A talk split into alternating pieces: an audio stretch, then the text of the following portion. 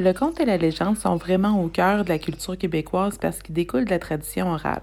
Au temps des colonies, euh, il y avait peu de gens qui étaient capables d'écrire euh, et donc les enseignements, l'éducation quotidienne de la vie de tous les jours, mais aussi l'éducation morale et religieuse des enfants, c'était fait sous forme d'histoire qu'on comptait à haute voix et souvent c'était fait dans un contexte de divertissement, par exemple autour d'un feu ou lorsqu'on se rassemblait euh, toutes les familles ensemble pour manger le dimanche après la messe.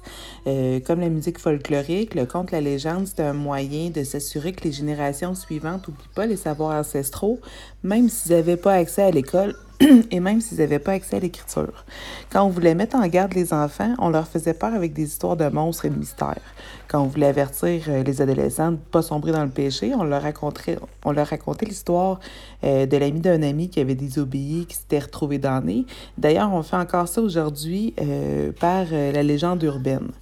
par exemple, les légendes urbaines de gardienne ou de quelqu'un qui serait dans la maison pendant que un adolescent est en train de, faire quelque chose d'interdit.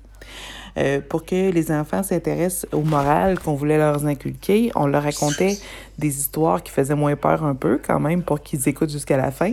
C'était des histoires merveilleuses dans lesquelles les animaux euh, parlent. Euh, c'est présenté sous forme très stéréotypée.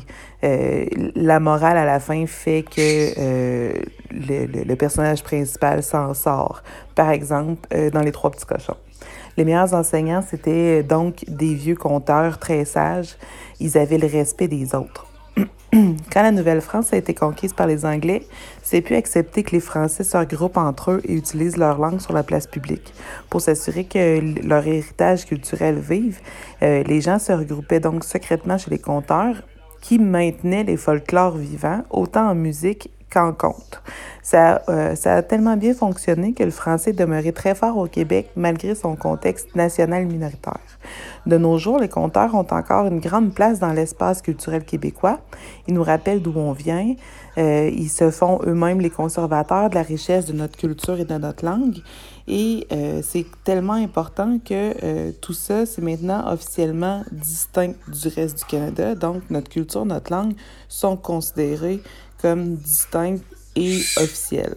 Est-ce qu'on doit la survie du français à quelques illettrés rebelles? Peut-être, peut-être, mais ça, c'est une autre histoire.